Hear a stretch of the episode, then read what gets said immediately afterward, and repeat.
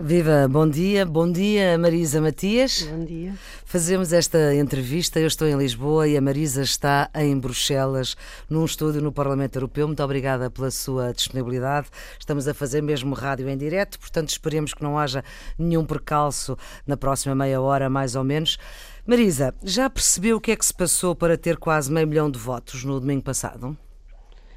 Penso que tem a ver com o ciclo político que estamos a viver e com, com uma mudança profunda que está a acontecer em Portugal. Não, não há assim nenhuma explicação muito fantástica para isso, a não ser mesmo a situação que se está a viver, como disse. Acho que há um espaço novo para um, uma nova forma também de fazer política e isso foi mais uma vez a manifestação dos resultados no domingo passado.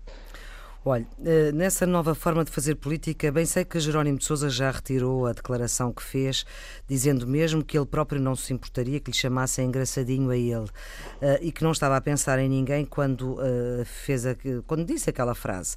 A Marisa não se sentiu ofendida, isto segundo as palavras do próprio líder do PCP, que disse que se alguém se sentia ofendido retirava a declaração. Bem, eu basta-me as, as, declarações e as justificações de Jerónimo de Sousa. Já me fizeram essa pergunta algumas vezes, as declarações ah. ficam a quem as fica e a quem as faz e, e, ele, entretanto, já veio corrigir. Não, não tenho nenhum interesse, nenhuma particularidade em alimentar essa, essa conversa. Acho que não, não, não faz muito sentido, sinceramente. Uhum. Vamos então à parte mais séria da crítica que o PCP faz uma decisão do Comitê Central do PCP, que foi divulgada já uh, ontem, já depois da reunião uh, e das declarações de Jórim de Souza, onde se acusa a candidatura que uh, Marisa Matias protagonizou de ter eleito a candidatura de Edgar Silva como principal adversário.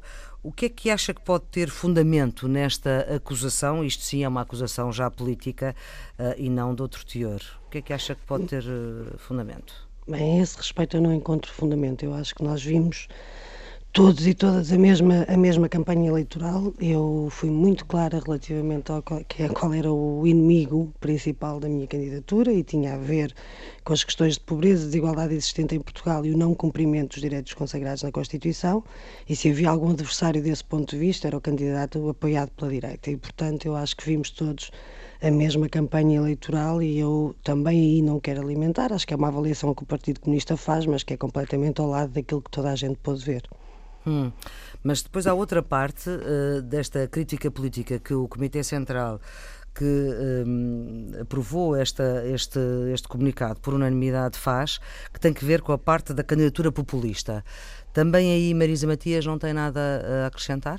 Não, não tenho rigorosamente nada a acrescentar. Acho que, acho que uh, tudo o que foi trazido para debate foi debate político sobre questões muito concretas não foi de maneira nenhuma um debate. Eu procurei trazer a política em questões muito concretas, como estava a dizer, não foi um debate que pairasse ou que trouxesse acusações infundadas sobre ninguém, não fiz tiro ao alvo, não fiz rigorosamente nada disso. Houve questões muito concretas que atravessaram a candidatura e que influenciaram, obviamente, a candidatura mas isso lamento, não, não partilho e também não, não posso concordar até porque eu não posso ser acusada por ter opinião e de, de demonstrar de forma muito clara, como procurei sempre fazer com ideias claras, as minhas opiniões relativamente a essas questões. Se os outros candidatos optaram por ser mais cautelosos, não demonstrar a sua opinião, é uma opção sua, mas eh, não, não aceito esse tipo uhum. de acusações. Mas, por exemplo, em relação à questão das subvenções, que também é colocado no comunicado, das subvenções vitalícias dos eh, políticos até 2005, se fosse hoje, voltava a colocar a questão da mesma forma que colocou?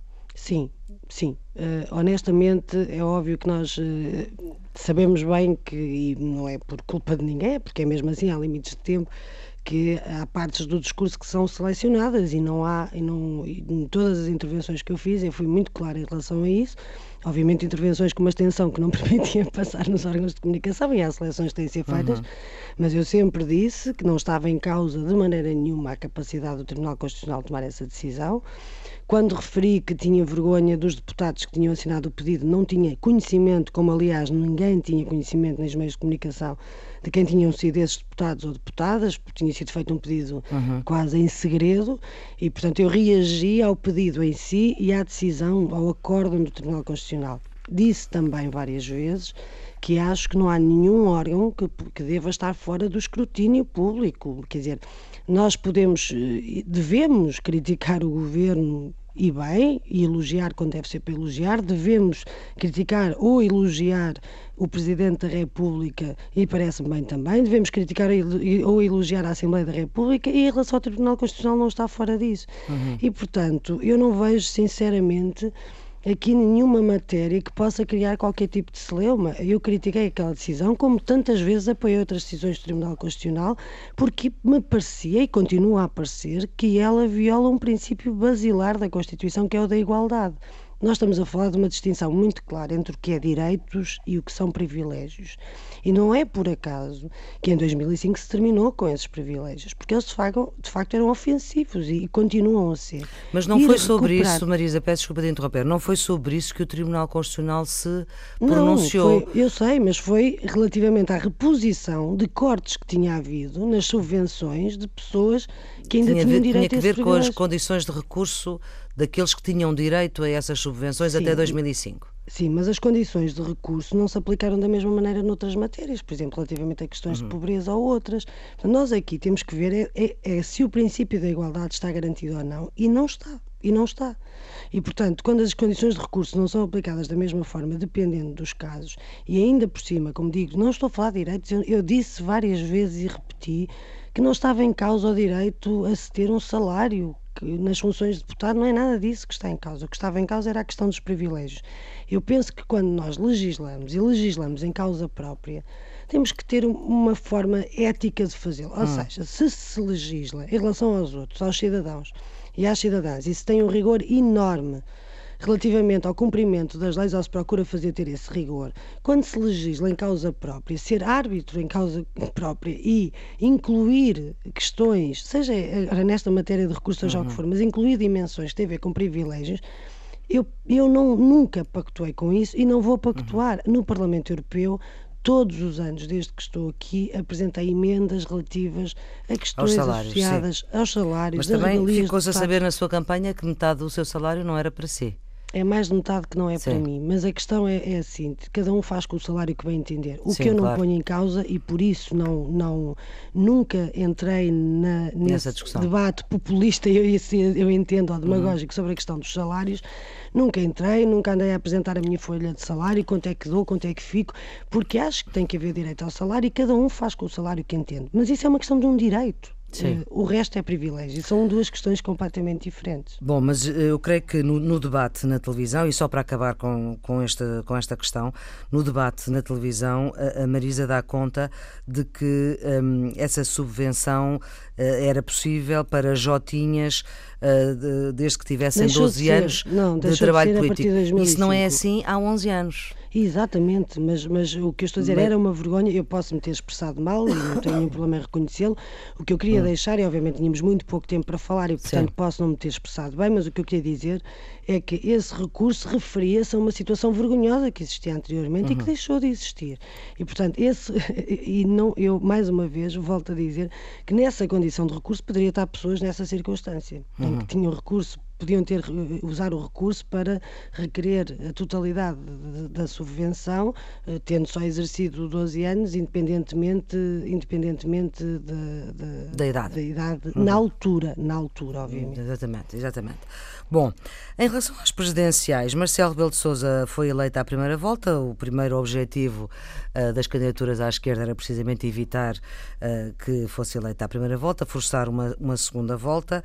Um, nunca lhe passou pela cabeça a possibilidade uh, de, uh, neste novo tempo uh, em que a esquerda se entende para outras coisas, a esquerda se poder entender depois de fazer, um, depois de fazer este caminho comum, se poder entender para ter um candidato forte com a esquerda toda unida contra a direita também unida. Essa, essa ideia passou-me pela cabeça durante a maior parte do tempo. Aliás, é conhecido que no, na, no Congresso, na Convenção do Bloco de Esquerda em 2014, essa foi a opção que ficou registada na, nas conclusões do Congresso e na moção uhum. que, que ganhou o Congresso. E, portanto, a esse respeito, eh, eu, eu tinha uma posição que não, que não mudei. Eh, uhum. Era uma questão de garantirmos uh, que se houvesse um candidato ou uma candidata que pudesse agregar, agregar digamos assim. A ideia inicial de Sampaio da Nova, da candidatura de Sampaio da Nova, era essa, como sabe. Era, exatamente. Na altura em que eu me apresento a eleições, é numa altura em que já havia imensas candidaturas à esquerda e, portanto, que esse objetivo comum já tinha falhado, ou seja, se fazia sentido três ou quatro meses antes, naquele momento já não fazia. Mas houve algum esforço para que esse objetivo comum. Sim, houve, houve várias conversas, várias negociações num período anterior. E o que é que aconteceu? Anterior. Eu acho que um dia a história o contará, mas seja como for, surgiram candidaturas várias e, portanto, esse esforço foi, foi em vão. E nessa altura, e portanto, eh, mas como disse, houve reuniões, houve conversações para que isso pudesse acontecer, nós participámos, como participaram várias pessoas de várias áreas uh, políticas e, e, e, da cidadania, e portanto, uh, não tendo sido possível, tendo avançado uma candidatura primeiro, depois outra, depois outra e depois outra, chegamos a uma situação em que temos um candidato com uma intenção inicial de voto esmagadora, que uhum. era o candidato que veio ganhar as eleições, e temos do outro lado uma multiplicidade de candidaturas, mas que não conseguem congregar o suficiente em termos de intenção de voto, valesse o que valesse na altura, mas era possível fazer essa eh, ver nesse cenário não congregar o suficiente para se obter uma maioria das várias candidaturas à primeira volta e que forçasse uma segunda volta. nesse percebe... contexto, Sim. nesse contexto entendi que eh, apresentar candidatura seria somar a esse esforço de poder mobilizar mais gente, mais eleitorado para, para se conseguir, Mas para a, se conseguir o esforço depois de nos uma... juntarmos então na segunda volta e tentar derrotar o candidato da direita. A partir de uma determinada altura percebe-se, eh, já durante a campanha eleitoral, eh, que há um candidato que está eh, destacadamente em segundo lugar.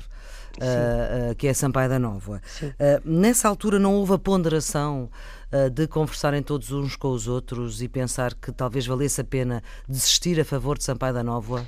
Essa ponderação não existiu até porque, e sou muito direta em relação a isto, até porque houve um conjunto de pessoas que muito claramente manifestaram que apoiariam a minha candidatura ou não apoiariam outra. E, portanto, isso significava retirar votos, como digo, neste esforço, e retirar mobilização neste esforço de, de poder. Uh, de hum. podermos disputar uma segunda volta. E não estou a falar de dirigentes do Bloco de Esquerda, estou a falar de pessoas de fora do Bloco de Esquerda, de fora da área de influência do Bloco de Esquerda, até normalmente, e que de facto que a expressão que foi usada por algumas pessoas várias vezes, e até mesmo em atos públicos, foi de se eu retirasse a orfandade que ficariam hum. em matéria de candidatura, e portanto, nesse contexto, Uh, pareceu-me evidente que a candidatura ter, ter-se que manter até ao fim. Mas foi ponderado ou não por vocês desistir?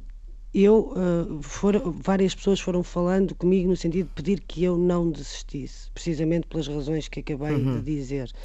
E, uh, aliás, penso eu que isso acabou por ser comprovado pelos, pelos resultados finais. Sim, mas nessa altura eu não sabia, portanto... Não, não, mas, mas, mas comprovou aquilo que era a sensação que eu ia tendo e aquilo, as mensagens que me faziam chegar. E, uhum. portanto, uhum. Mas, portanto, por... politicamente não chegou a ser sequer ponderado?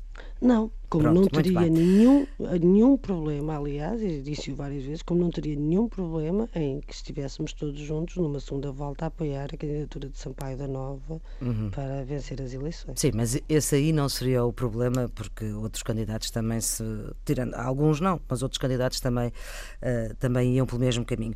Deixe-me perguntar-lhe que, que, Presidente da República é que acha que uh, Marcelo Rebelo de Souza pode protagonizar, sendo que ele fez esta campanha a defender a estabilidade e a defender a solução política eh, que a Marisa e o seu partido eh, também viabilizam. Olha, eu, eu devo lhe dizer, Flor, com toda honestidade, que este é o tipo de pergunta que eu, que eu acho que clarifica muito bem a candidatura que foi feita por Marcelo Rebelo de Souza. É que chegamos a esta altura e imediatamente no fim de uma campanha eleitoral e não só jornalistas como eu própria me pergunto ainda que, que, tipo de Presidente da República vai ser Marcelo Rebelo de Sousa. Portanto, isso diz muito da campanha que foi feita. Eu acho que foi uma campanha ambígua o suficiente e com disponibilidade para todas as posições e o seu contrário, mas a verdade é que ao final da campanha que tivemos, da campanha eleitoral, não se pode dizer que tenha sido muito esclarecedor relativamente ao perfil que vai ter Marcelo Rebelo de Sousa enquanto Presidente da República.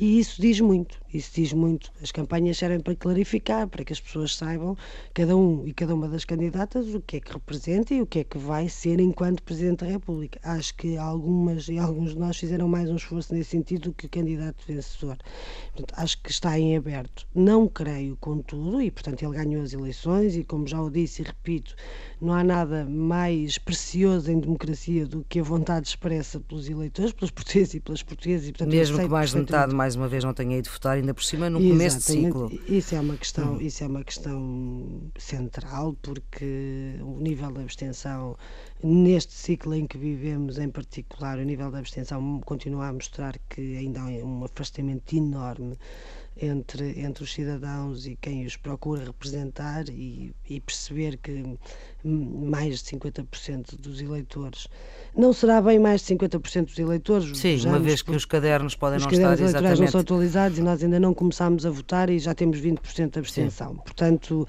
mas seja como for, isso não retira nada, que seja 30%, uhum. pode ser 30%. É muito. Mas é muito, é muito. Mas estávamos e... a falar do presidente eleito e eu cortei-lhe o raciocínio com a questão da abstenção?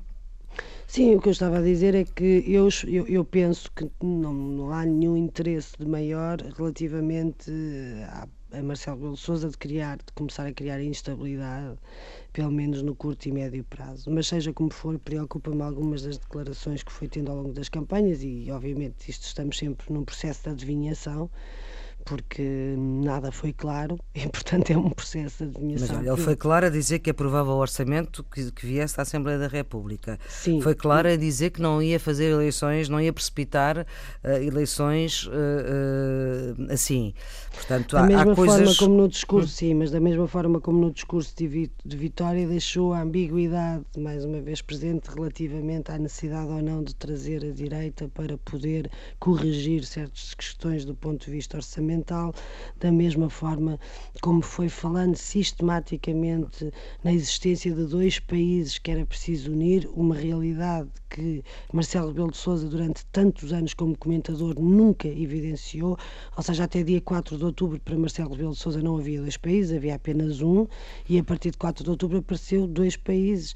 Eu digo hum. que não, temos um país, temos um regime democrático a funcionar, temos uma Constituição para cumprir e é normal nesse regime democrático, antes de 4 de outubro e depois de 4 de outubro, que haja uma oposição e que haja um governo uhum. apoiado maioritariamente pela Assembleia. E, portanto, essa, essa, essa ênfase colocada sistematicamente na necessidade de unir esses dois países eu sempre entendi como uma porta aberta para ser usada em qualquer momento para fazer regressar a direita uhum. um, ao poder.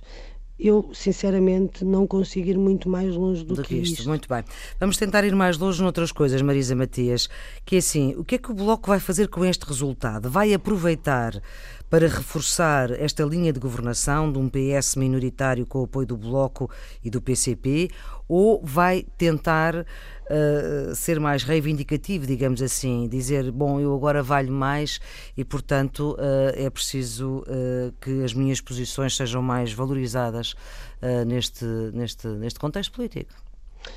São duas eleições diferentes e, portanto, e estas eleições ocorrem já depois da assinatura dos acordos que foram feitos entre uhum. as forças eh, políticas existentes. O Bloco é um partido responsável e que assume as suas responsabilidades e os compromissos uh, que definiu. E, portanto, o Bloco de Esquerda fará tudo o que puder para que esta solução funcione no quadro de uma legislatura e isso não tenho nenhuma dúvida relativamente a isso. E tudo o que puder pode ir ao ponto de, por exemplo, uh, voltando a citar Jónimo de Souza, uh, ser possível até aceitar um, um orçamento mais difícil, condicionado pelos fatores externos, porque uh, é necessário que esta, que esta situação política continue? Nós, nós não, eu sinceramente nos últimos tempos, como pode imaginar, Sim. não tenho participado das reuniões de direção uhum. do Bloco. Mas, sinceramente, há uma questão que é muito clara e que, que é compreensível para toda a gente. Há um acordo que é feito entre quatro forças políticas partidárias uhum. diferentes para apoiar um governo. Uma dessas forças partidárias tem maioria de votos, não tem maioria no, no sentido uhum. uh, global do termo, mas tem mais votos do que as outras e, portanto, é esse programa claro. que serve de base e o resto faz parte das negociações, obviamente. Quem conhece uh, o Bloco de Esquerda, ou começa a conhecer agora, percebe que somos persistentes na tentativa de obter o melhor possível uh, para aquilo que é a melhoria da condição de vida das pessoas. Isso não implica de maneira nenhuma criar instabilidade, implica apenas uma postura de exigência, mas ao mesmo tempo uma postura de lealdade relativamente àquilo que foram os acordos assinados. Uhum. E, e, esse esforço vai continuar a fazer-se. Eu acho que, por exemplo, se falamos em questões orçamentais, estamos a passar uma fase muito interessante Sim. para perceber aquilo eh, que várias vezes referi e que procurei referir ao longo do tempo. Sim, que disse que era possível, entre aspas, dobrar Bruxelas houve já quem o fizesse. Com certeza, fazem todos os dias, só Portugal é que ainda não espero que agora entremos nesse caminho. Vejamos, nós estamos neste E estas cartas e esta, e esta pressão, enfim, é, é uma pressão que Essas Bruxelas está a fazer. Essas cartas existem sempre, como aliás existiram in, um sem número de cartas relativamente à questão do Banif. Um, e existem agora relativamente ao orçamento. Mas se nós exprimirmos bem estas cartas, o que é que nós daqui retiramos? Que, eh, primeiro, desde logo, não há nenhum problema apresentado pela Comissão Europeia relativamente àquilo que são as regras inscritas nos Tratados de Funcionamento da União Europeia, que são os que valem a sério, digamos, hum. digamos assim em que o déficit nominal deve manter-se nos 3% e em relação à dívida Sim. há um longo caminho a fazer para chegarmos aos 60%, aos 60%. de dívida uhum. pública. Há um longo caminho a fazer por causa da intervenção da Troika, por causa dos programas de resgate que foram impostos para reduzir a dívida, que não parou de aumentar, e, portanto, essa avaliação tem que ser feita. E o erro da análise não foi um erro, foi uma política intencional, mas ela partiu uhum. de Bruxelas e, e com total conivência e subserviência por parte das autoridades portuguesas. Mas dito isto, eh, quer dizer, o rigor que se é apresentado relativamente ao déficit não é apresentado relativamente à dívida e a dívida hum. aumentou de forma exponencial e tornou-se insustentável por causa dessas mesmas recomendações de Bruxelas. Mas Marisa Matias... Agora, a questão que se coloca da hum. Comissão... Ai, desculpa. Mas a questão que se coloca é relativamente ao déficit estrutural. Sim. Por não, por não se avançar para uma redução de 0,6, como estava previsto no Conselho E só 0,2. E só 0,2. Ora, o déficit estrutural, que é uma inovação introduzida pelo Tratado Orçamental e que, convenhamos, desde logo há dois países que não estão no déficit estrutural, ou seja, não estão no, no Tratado Orçamental e não estamos a falar de um tratado de funcionamento da União Europeia, de um tratado europeu, estamos a falar de um tratado intergovernamental, portanto a margem de manobra é diferente do ponto de vista da negociação e o déficit estrutural tem ainda uma outra característica que é preciso que, é preciso que as pessoas percebam, é que é calculado com critérios que são muito arbitrários, ou seja, se temos, eh, imagine-se, uh, se fôssemos fazer o levantamento do cálculo do déficit estrutural para os 28 países, mesmo imaginando que dois estão de fora, eh, mas para os 26 países, asseguro-lhe que se se desse ao trabalho de fazer esse, esse levantamento, teríamos 26 fórmulas de cálculo de déficit estrutural, porque elas hum. dependem de fatores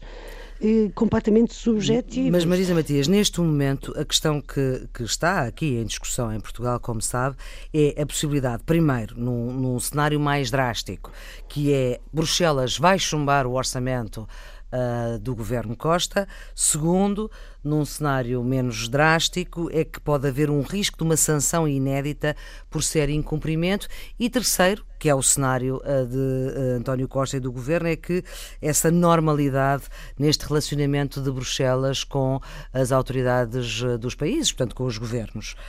qual é que é o cenário mais real?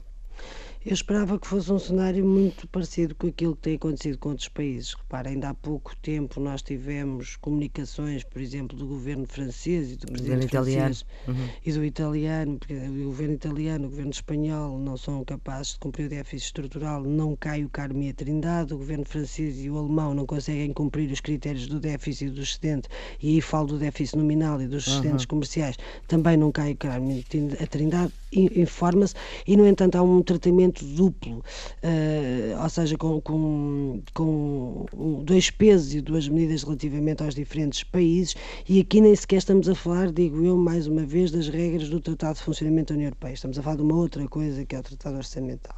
Portanto, o que eu espero, sinceramente, até porque o que Bruxelas coloca nas diferentes cartas que vai avançando, é que uh, terá, terá em conta se houver incumprimento particularmente sério das, das, das obrigações de política orçamental.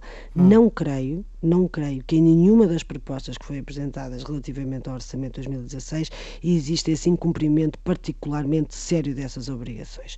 Porque a tendência é no sentido da redução do déficit, como disse, e sobretudo quando nas mesmas cartas o que Bruxelas diz, o que a Comissão diz ao governo português, é que se não fizerem assim, se não houver alterações, o que vai, isto vai acontecer é a, a consequência disto é influenciar a avaliação contínua uhum. que é feita pela Comissão, uhum. da eficácia destinada a corrigir a situação do déficit excessivo.